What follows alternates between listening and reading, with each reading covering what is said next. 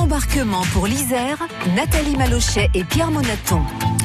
Le petit train de la Mure, Pierre, avec une belle série que vous nous proposez jusqu'à vendredi. Oui, hier on a vu, euh, bah voilà, la construction de cette ligne, donc inaugurée en 1888. Quelques années plus tard, nous sommes en 1903, et là encore, il y a une innovation, c'est l'électrification de la ligne. On en parle tout de suite avec Eric Bettega. Il est ingénieur chez Schneider Electric à Grenoble, et il est mais alors vraiment passionné par l'histoire ferroviaire de la ligne SGLM Saint-Georges la mûre.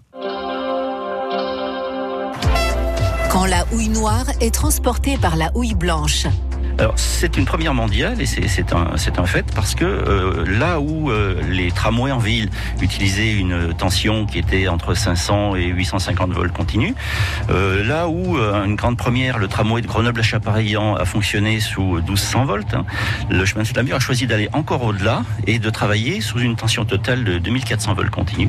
Et donc cette tension de, de 2400 volts continus permettait de rentrer dans la catégorie de la haute tension.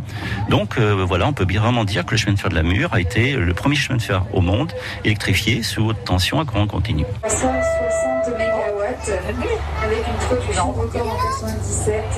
Mais aussi, il faut bien prendre en considération le fait qu'il ne s'agissait pas uniquement de, de consommer euh, de l'électricité, il fallait aussi la produire. Et il y a eu une conjonction très heureuse, c'est que euh, pratiquement, je dirais, sous les, voies du, chemin de fer de la Mure, en 1902 a été ouvert le barrage d'Avignonnet, donc par la société euh, grenobloise de Force et Lumière. Et ce barrage a produit dès le début de l'électricité sous courant continu pour le chemin de fer de la Mure. Donc voilà la, situation, c'est un vrai, ce qu'on appelle maintenant un écosystème. On produit en hydroélectrique sur le barrage d'Avignonnet, on transporte en remontant le canyon, et on consomme directement sur cette section euh, qui était donc grosso modo entre la motte Les Bains et la motte d'Aveillan sur 6 km et demi. Ça a été un, véritable succès, ça a eu un retentissement international. Euh, la Mure a vraiment constitué, je dirais, une étape euh, majeure dans l'attraction électrique mondiale.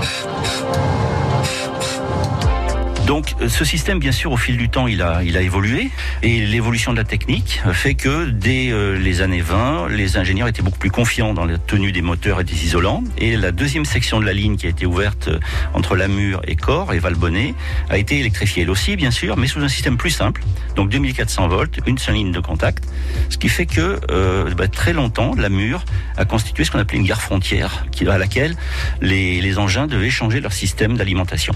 Donc des engins engin était apte à pratiquer l'ensemble de la ligne de Saint-Georges à Corp, mais il s'arrêtait en gare de la Mure, il baissait des pantographes, il y avait un certain nombre d'opérations techniques et il repartait de la Mure sous un autre système d'alimentation.